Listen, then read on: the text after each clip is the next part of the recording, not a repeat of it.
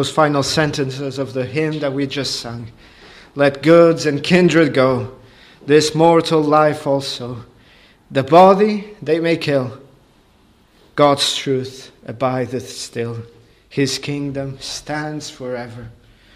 That is, in fact, the, the summary of what I seek to open up for us as we come to the words of our Lord Jesus in Matthew 5, verse 10 to verse 12. Blessed are those who are persecuted for righteousness' sake, for theirs is the kingdom of heaven. Blessed are you when they revile and persecute you and say all kinds of evil against you falsely for my sake. Rejoice and be exceedingly glad, for great is your reward in heaven. For so they persecuted the prophets who were before you. From the beginning of our study, of our uh, walking through the, the Sermon on the Mount, or this introduction to the Sermon on the Mount, which we commonly call the Beatitudes, we have seen that Jesus wants to, our Lord Jesus wants to make it abundantly clear to all who are listening to them to him back then, and who all who are listening to these words 2,000 years later, he wants to make it abundantly clear that these blesseds, these uh, characteristics, are the, the characteristics that define the child of God, the children of the kingdom of God. These characteristics are not something that comes natural to man, but they are markers of the gracious work of the Spirit in us, in you, and in me. You possess every one of them. If you are truly God's, you possess every single one of these elements. Of course, none of us possess it to the fullest in its perfection. But kind of like the fruit of the Spirit that Paul speaks of, it's not uh, the the beatitudes are not a, a, list of things that we can pick and choose and and retain what we want and and do away with what we don't like. These are not a, a, list. This is not a list of things that we can uh, work towards attaining choosing which ones we prefer. Oh, I'm very meek, but I'm not really good at being pure. No. The point that Jesus is saying here is that these are the markers of those who belong to Him, who are citizens and subjects of His kingdom. These are the markers of those who have been transformed by the Spirit through His Word, of those who have been uh, sanctified. The word sanctified is, is to be set apart. They have those who have been sanctified by the Spirit, of those who have been set apart by God, of those who are being transformed into the image and the likeness of Christ. These are not things that we pull ourselves up towards. These are things that we humble ourselves before the Lord that He may grow in us. And what God is doing in showing us this is showing that it is all good. It is, a, I say this uh, respectfully, it is a beautiful thing that God is working in us. And it is totally, totally, as we've seen in the last, in the other Beatitudes, it is totally the opposite of what the world perceives as being good and beautiful. The world doesn't see being poor in spirit as a good thing, or being meek or, or mourning as a good thing. The world does not like hungering and thirsting for righteousness. It's too crude, too puritanical. The world says that being merciful is, is something for the weak minded, that you need to be ruthless. And even the, the, the beatitude, as we saw, of being a peacemaker.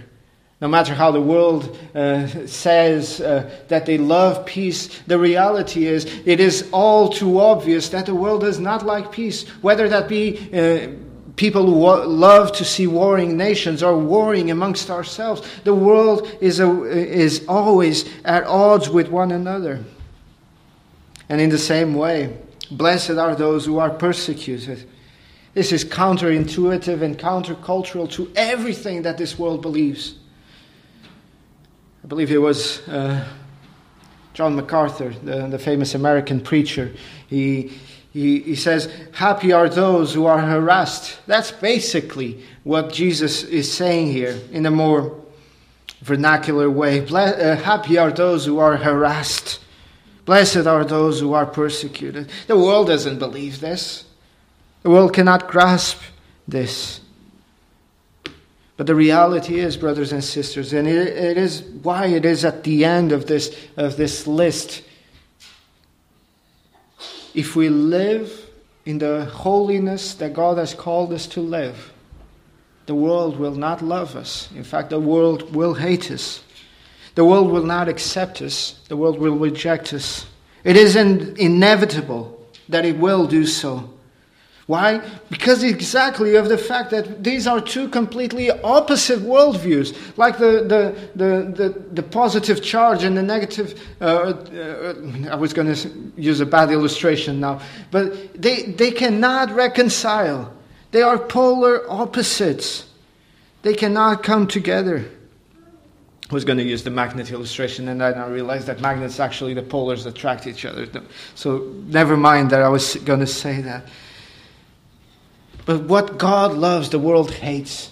And the more God is seen in the lives of His children, the more the world will hate the children of God.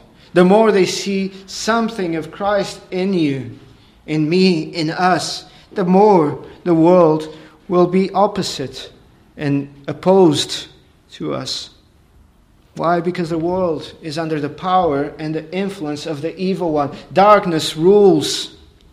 The world hates everything that is truly beautiful and truly good that points to Christ. Those who mourn for sins those who hunger and thirst for righteousness, those who are poor in spirit, meek and gentle, like our Lord Jesus was, will face exactly the same attitude that our Lord Jesus received. And this is the condemnation, John says that the light has come into the world, and men loved darkness rather than light because their deeds were evil. For everyone practicing evil hates the light and does not come to the light, lest his deeds should be exposed. Why do they hate you? Why does the world hate uh, uh, Christians? And I know in the West, I'll say a little bit in a moment. I know in the West we have had it very easy for, for, for a few centuries now. But why does in general the world hate Christianity? Because it shines a light on their sin it shines a light on their unlawful deeds. And I would say that is why uh, this beatitude is safe to last. Because it is, a, in a sense, a fruit, a result of all the other beatitudes being displayed to a sinning world. And as I said, this is not just mere theoretical, uh, scholarly, academical kind of thinking. This is actually what perhaps the most relevant beatitude for us to come to, uh, to terms with and to grasp at this time for us as a, as a church in the West. As I said, we, the last 200, 300 years, we've had it really easy, haven't we? Christianity, if it was uh, not uh, fully accepted true Christianity, it was at least tolerated. It was at least, uh, in some way, uh, culturally uh, beneficial to be a Christian. If you were a politician, for instance, you, you would want to have some kind of uh, Christianity tagged on to your, to your profile, because that would uh, gain you some votes. That's quickly becoming quite the opposite thinking recently in, uh, in the elections up north in Scotland. The fact that one of the, uh, one of the candidates was a Christian actually probably lost her the election, or at least put her under scrutiny. That, that otherwise in, other, in another generation would, would have gone unnoticed. That's the shift that is happening in our own days. And the shift is not stopping. In fact, I would say it's increasing. So we really need to come to terms with the promise that is made for us in this, in this beatitude. And again, this is not theoretical. I truly believe this. And I, I, I'm not a prophet or a son of the prophet, as they say, but I truly believe that. I won't put a time frame on it. But in our lifetimes, many of us will come to experience something that Christians in the West haven't experienced for maybe 400, 500 years. I truly believe this for various reasons, to which we'll get to in the course of this, uh, of this sermon. But firstly, let's look at the passage. Jesus doesn't want his disciples to be aloof or unaware of what it takes to be his disciple. He wants us to count the cost of discipleship, of being citizens of the kingdom.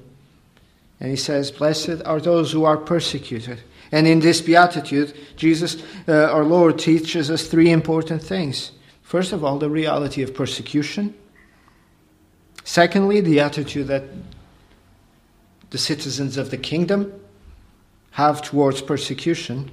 And thirdly and lastly, the blessing, the reward to those who are persecuted.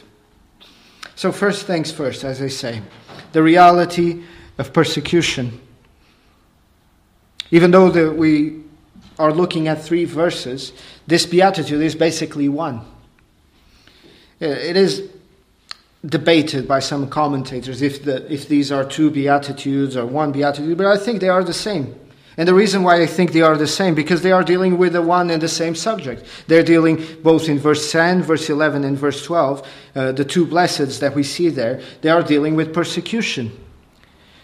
Another reason why I think it is the same beatitude, although it's two blesseds, two beatitudes in a sense, but it's the same one explained in a different way, is because being persecuted for Christ's sake or being persecuted for righteousness' sake, righteousness' uh, sake, is basically the same thing. It is indistinguishable. As you are persecuted for righteousness' sake, the only true righteousness is the righteousness of Christ. And as you are persecuted for Christ's sake, you're persecuted because you're seeking to live righteously. And thirdly, because the blessing imparted to both of them, in both of them, the promise being made is exactly the same. The kingdom of heaven is being offered. To which we might ask, why does the Lord, uh, why does our Lord uh, repeat himself or, or re, uh, restate the same beatitude? I would argue that it's because there is a double blessing attached to this beatitude. There is a, a sort of a, a, a promise of a double portion of, of reward to those who suffer for faith, for the faith of Christ. There is a double blessedness.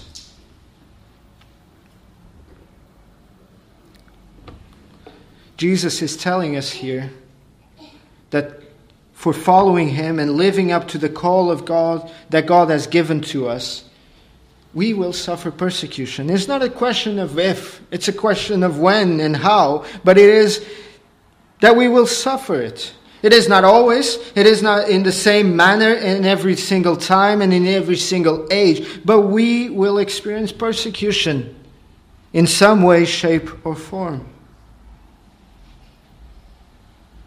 Thomas Watson, the Puritan, he, he has a, a beautiful exposition of the Beatitudes. Uh, and he says, Our Lord Christ, uh, our Lord Christ would have us reckon the cost. And he quotes from Luke 14, 27 and 28.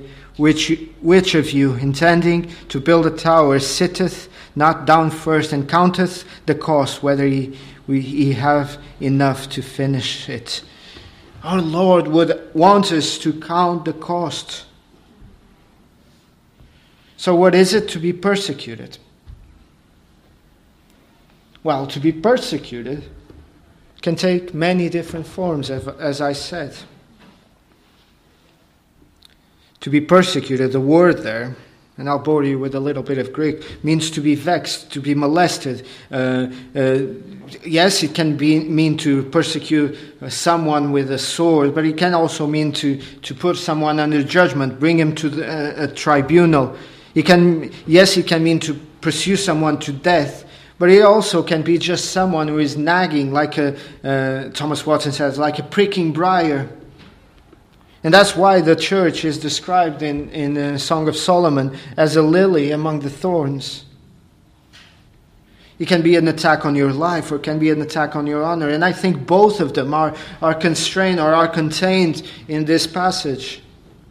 It can be with weapons, and throughout the centuries, the, the church has experienced this.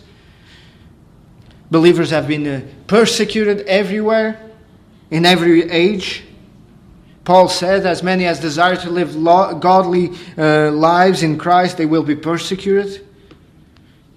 Paul, after being stoned in Lystra in his first missionary journey, he doubles back after he's finished going as far as he could on that first missionary journey. And as he's making his way back to, to uh, Antioch, he, he comes back through the, through the churches where he was once stoned. And he says, If one must enter through many tribulation, one must enter the kingdom of God. He encourages them by saying this. But Paul, he was very uh, familiar with persecution as he's writing to the Philippians from prison, as he's suffering for the sake of Christ, as he's suffering for righteousness' sake. He says, For to us it has been given to suffer for Christ, not only to believe in him, but to suffer. A gift, he says in prison, writing a letter, perhaps the most joyful letter that is, uh, that is written. It's called the, the, the, the, the Epistle of Joy. Is written in the most dire circumstances. And what does he say there? All of this that I'm going through, Philippians, it is a gift from God.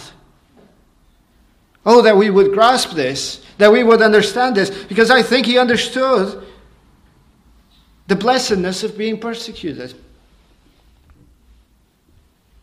But it can be more than just swords and, and, and physical persecution. And our Lord Jesus, I think, make, opens that up for us. It can be persecution of the tongue. The character of the Christian being intact. Opposition, not with the sword, but with the, with the tongue of the, of the impious. The tongue like, that is like a fire and a poison, the, the book of Psalms says, uh, like a drawn sword. And how does Jesus say this? They will revile you. They will speak all kinds of evil against you. They will lie about you. False, they will uh, speak all kinds of evil falsely for my sake. Oh, the, the Christians, they know this. In Scripture, we find Paul being called a babbler, an impostor, a false apostle. Throughout history, uh, Christians have been called cannibals because of the Lord's Supper, have been called uh, rebels, atheists, uh, political dissenters, rebellious. they were never persecuted. I'll say this towards the end, uh, but they were never persecuted because they were Christians outright. It wasn't that, oh, you're going to be put to death because you're a Christian. No, there was always some kind of twisting the, the, the, their attitudes to make them seem like a danger to society. From the very, very beginning of Christianity. Well, I would say from the very beginning of, church, uh, of the history of the world. What is it that we find in Genesis 3 as mankind falls into sin, as the, as the curse of the fall falls upon mankind? What does God say? I will put enmity between the seed of the woman and the seed of the serpent. And that's the history of this world a history of enmity between the seed of the woman, the citizens of the kingdom, the children of God, and the seed of the serpent. John says, it's the story of Cain and eh, Abel. Right there, the first generation after Adam and Eve, what do we see? Strife and, and, and persecution. John says about Cain, for his works were evil, and his brothers uh, and his brother was righteous. That's why he sought to kill him. Why? Because of his brother's righteousness. Isaac and Ishmael, the story of those two brothers. What does Paul say in Galatians? He says that he that was born after the flesh persecuted him that was born after the Spirit. Even so now also. It is the story of the New Testament church. Think of any apostle, any of them. Peter, imprisoned a few times, recorded for us in Scripture. Church tradition says that he was crucified upside down. The Apostle James, we spoke about him this morning, put to death at the edge of Herod Agrippa the first sword. In Scripture, the Thessalonian church, founded in the midst of persecution. The letter to the Hebrews, a, a sermon that most likely was, uh, or most likely was a sermon preached to Hebrew Jewish believers, Jewish Christians suffering persecution that were actually considering to go back to Judaism just to flee from persecution, to avoid persecution. And is a, a loving, fatherly plea by the author of Hebrews, pleading with them not to turn back. How does the New Testament end? Who wrote the, new, the, the, last book of the New Testament? John of Patmos. He is there in Patmos, isolated, in exile. Why? Because he was a Christian, because he was a danger to society. And the whole story of the book of Revelation the whole unfolding of the plan of God in the book of Revelation is about persecution. It is about that strife between the dragon and the woman and the seed of the woman. It is the story of the Christian church throughout the generations. That the apostles, the early disciples, they were well acquainted with persecution. This is not fairy tale, this is not myth, this is the reality of those who came before us persecuted out of Jerusalem, scattered around the Middle East, the first Christians, considered to be the trash of the world, the scum of the earth. How different is that attitude from the attitude of our own day? Does that convict you that you don't experience and you don't know something of this? To me, it does. Why is it that we live and our, our way of uh, our Christianity seems so disconnected to everyone who came before us. Does that not cause you to wonder? It should. It, it does. Today, we, we live in a uh, Christianity seems to be a, a celebrity driven. We want to prop up the next celebrity preacher. We want to, to have manufacture celebrities. If it's not a preacher, maybe an artist, or it's like how disconnected this is from the Christianity of the New Testament and from the Christianity of every true believer that came after them.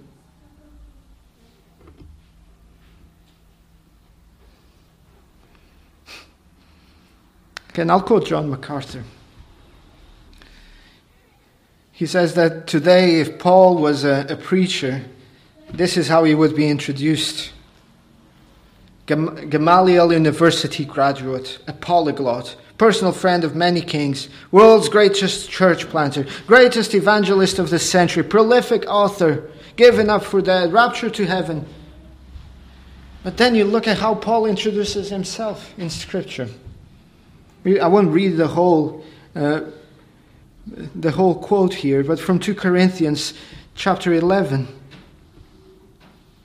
I am more in labors abundant, in stripes above measure, in prisons more frequently, in deaths often. From the Jews, five times I received 40 stripes. These are the credentials of, of this apostle of God. Three times I was beaten with rods. Once I was stoned. Three times I was shipwrecked. Day and a night and a day I have been in the deep in journeys often, in perils of waters, in perils of robbers, in perils of my own countrymen, in perils of the Gentiles, in perils in the city, in perils in the wilderness. And it goes on and on and on. And that's just the early church. I have, I'm, going to have to move forward, but I have a list here of different church, uh, uh, different Christians throughout the ages. Think of the early church. It's not recorded for us uh, after the, the book of Acts. Think about how Nero, how the, uh, Diocletian, uh, all those persecutions, how they were uh, dressed up in, in, in, uh, in robes uh, of animals and fed to the dogs.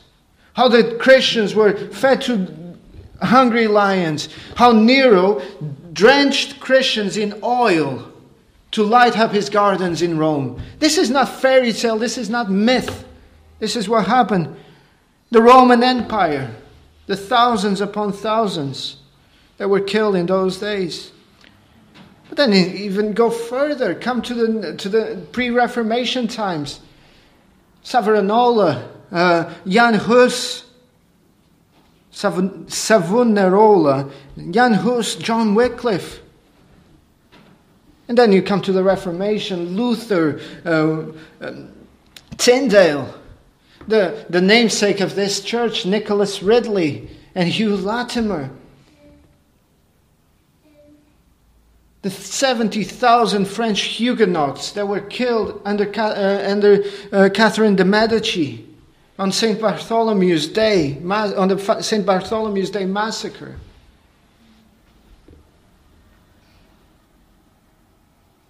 All of them. Think of the, the Christians all throughout the world today. In communist countries like China, like North Korea, in Muslim countries where Islam rules supreme, and they don't have to deal with bad press, where Christians are seriously opposed and have to go into hiding. We tend to think of them as the ones to be pitied, and we should pray for them. And we should plead with God to relieve them of their strength. But honestly, as I think of all of this, perhaps the ones to be pitied are us. We're the ones to be pitied because we become enamored with this world. But it's changing. We live in a postmodern society a society that is becoming more and more irrational, more and more opposed to, the, to Christianity. It, it is not too far from, from, from happening the point where someone somewhere well, people are already speaking like this, but somewhere, some, someone somewhere in, in the realms of, of political decisions will come in and say, you know, those, you won't call us Christians. You will say, that sect, those, those crazy fan, fanatics, those lunatics that, that say that uh, transgenderism or homosexuality is a sin. You know them. They're not really Christians. We all know that Christ is really about love and tolerance. They, they are just lunatics. You know them? They're a threat to society. And you know what we do with threats to society? In our day and age, the same day, thing that they did throughout the centuries you do away with him, one way or the other. It's not that far away. I think a step was taken a few months ago when the national church of this land embraced just a little bit more uh, the homosexuality, blessing their unions, not marrying them. But you know what that does? That shifts the spotlight now fully to us, to those who seek to speak about the righteousness of Christ, seek to live according to it. It's not too far away. But I've, I've spent too much already in dealing with the reality of persecution in our own in, in, in history, in our world, in our day. There is persecution that is perhaps not as forceful as I said, and we face it in our workplaces.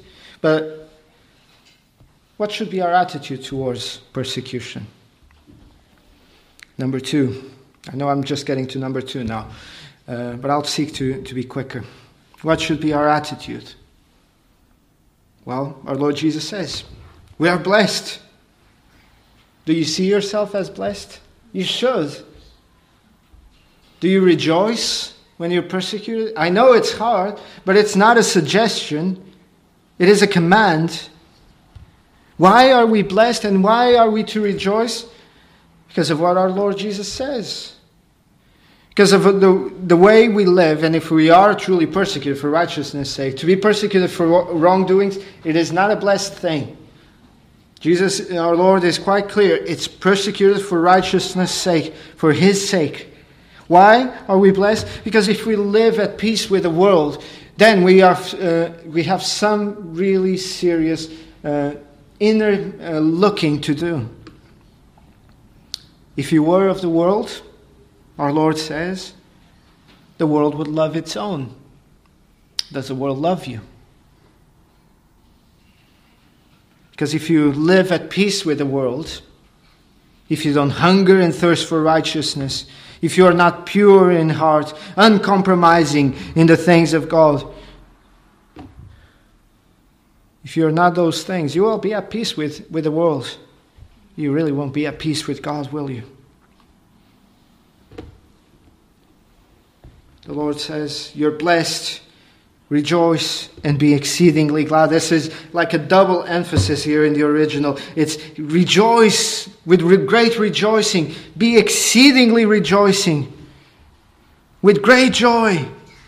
Instead of being sad, instead of being self pitying, instead of, of, of, weeping about your own situation, rejoice. Why is it? You know, Nicholas Ridley, the namesake of this church, or, well, sort of by, by secondary, the namesake of this church. Uh, you know what he did when he got to the cross or to the stake where he was burned? He knelt down with Hugh Latimer and he kissed, kissed the stake. Why? Because it was the greatest thing that had ever happened to him to be counted worthy of suffering for Christ's sake. Although he was going to his death, he was rejoicing. That's just him. Throughout history, great examples of this. In Scripture, Peter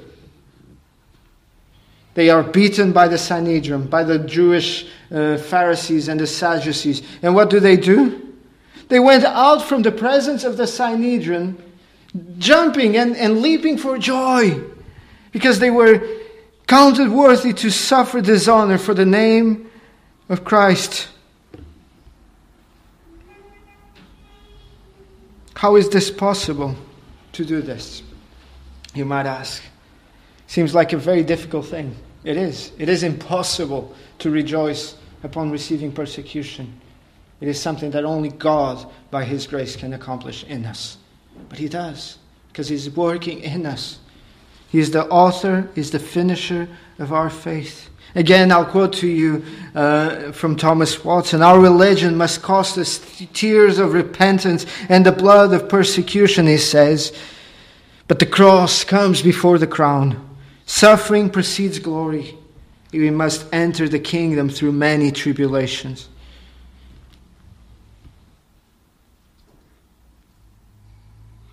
Our Lord Jesus said, If the world hates you, you know that it hated me before it hated you. If you were of the world, the world would love its own.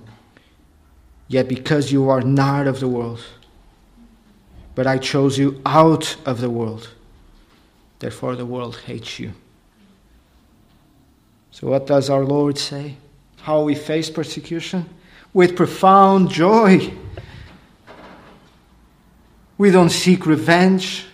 We don't, be, we don't act in a bad mood. We don't slump down to self pity. We don't lick our own wounds.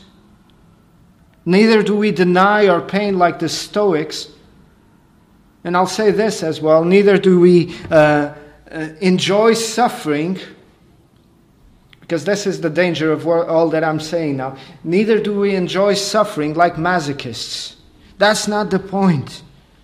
We don't rejoice because we're suffering and uh, for suffering's sake. We rejoice because that means something in the long run. We rejoice and we exult and we are exceedingly glad, not because we are in pain right now, but because of what this pain means for us in the present and in the future. What it means about us in the present and what it will mean for us in the future, in the presence of His glory. So, what does it mean, you may ask? Number three, what is the blessing then? The divine reward to those who are persecuted is blessedness, superlative happiness, as some have translated it. Uh, uh, happiness that is full, copious, and that is eternal. That is what is being promised to us a possession of a glorious kingdom.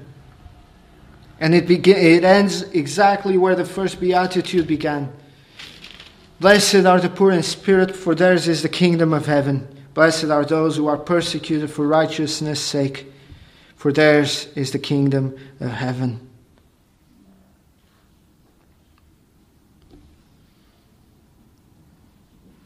We rejoice because our blessing is not in this life.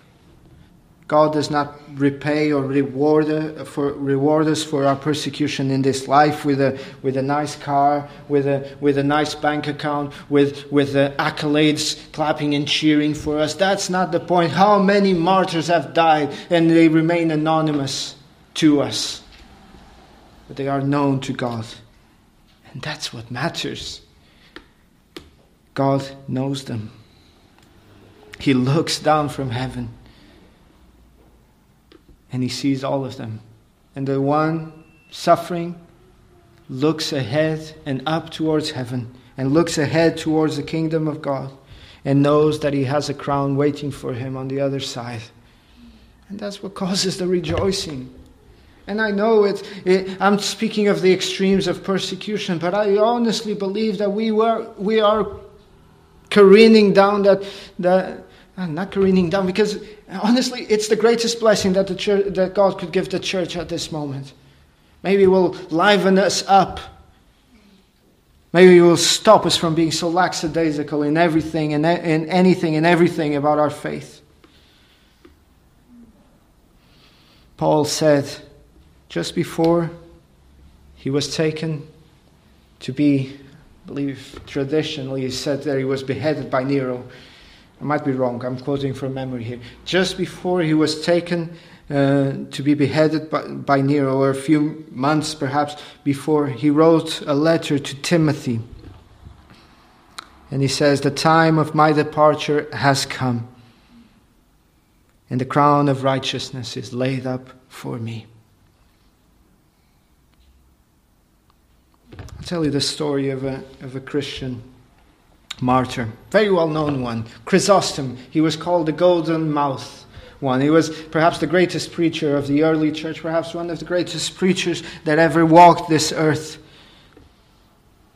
He was arrested by the emperor at the, around the 5th century. I believe it was Emperor Arcadius. And Emperor Arcadius threatened him and he said, I'm going to banish you. I'm going to banish you from the empire. You know what Chrysostom said? Ever the golden mouth he was. He said, Your Majesty, you cannot banish me, for this earth belongs to my father. So the emperor said to him, Well, I'll have you killed then. And he said, You cannot kill me, for my life is kept with Christ in God. So Arcadius turned and he threatened him, Well, I'll not, I cannot kill you. I'll have all your goods confiscated. He said, Well, that is not possible as well, because, because all my treasures are in heaven. Oh, I will alienate you from men, and I will make you that you will have no friends and no one around you. And Chrysostom says, That you cannot do as well. For I have a friend in heaven who has said, I will by no means leave you nor forsake you. That's what happened in Chrysostom. I'm paraphrasing, of course. There's probably a hundred different uh, accounts of this, but this happened.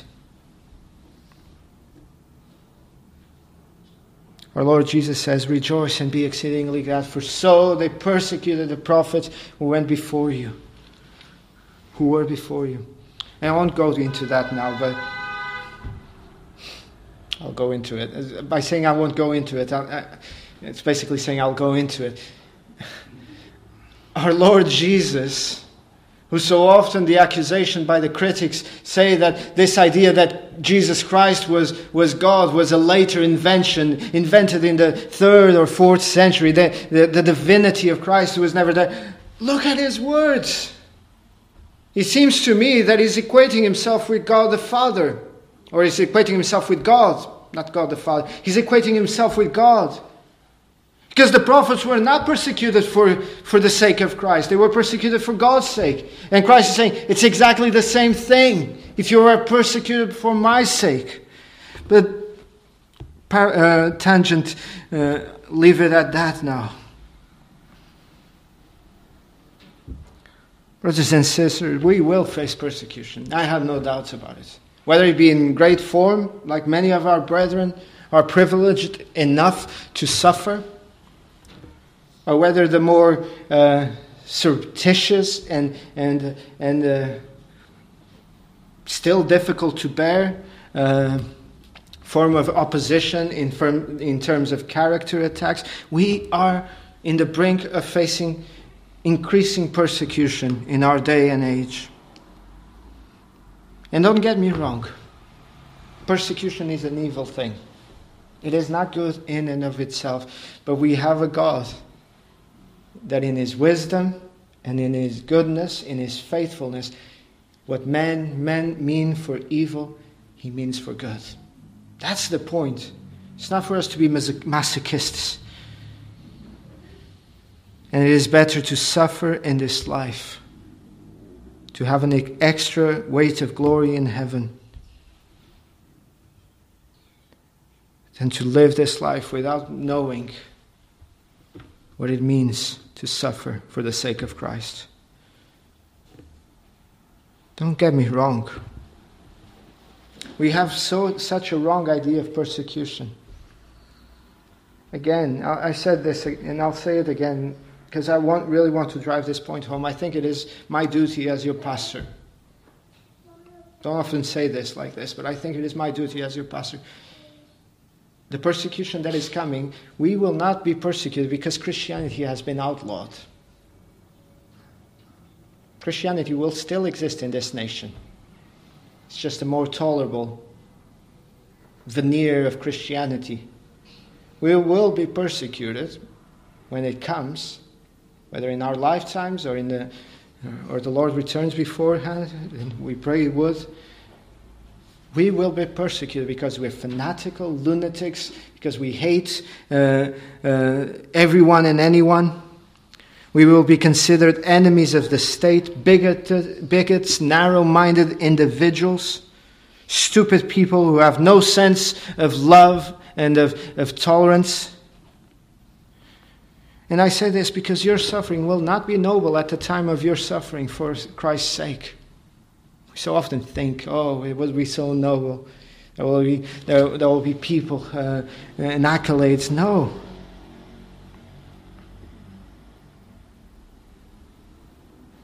But that's why it is important for us to fill our minds and to understand uh, and to know the, the Word of God in these times. This is no game. I think uh, if you don't take anything else, I, I, know I said this earlier today with uh, speaking to the children. If you don't take anything else from this sermon, brother and sister, understand this Christianity is not a game. It's not a, a, a cherry on top of a, an otherwise very nice life that you live. It was never meant to be like that. And if you, if you think it is like that, uh, uh you need a wake up call. And perhaps the wake up call that God is going to give us is persecution. And yet we are to pray that we, for our governors, for those in authority, that we may live quiet and peaceful lives. But maybe that's what it will usher in a new age in the, in the Christian church in this land. And perhaps that's what we need. And when it does come, not so much an if, but I think uh, it is truly coming. Consider this it is but a light and momentary affliction. It is but a light and momentary affliction in light of the eternal reward of the kingdom of heaven that is promised to us. The sufferings of the time are not worthy of this time, are not worthy to be compared with the glory to be revealed in us. That's, that's the word of God. Let us remember this. And may God, through His Spirit, grant us the wisdom, the discernment, the capacity to discriminate and understand these things. So that if we are indeed called to suffer in days to come, we may do it with, a, with joy in our hearts, with gladness in our, in our lives, and may we find comfort and full consolation in this glorious beatitude.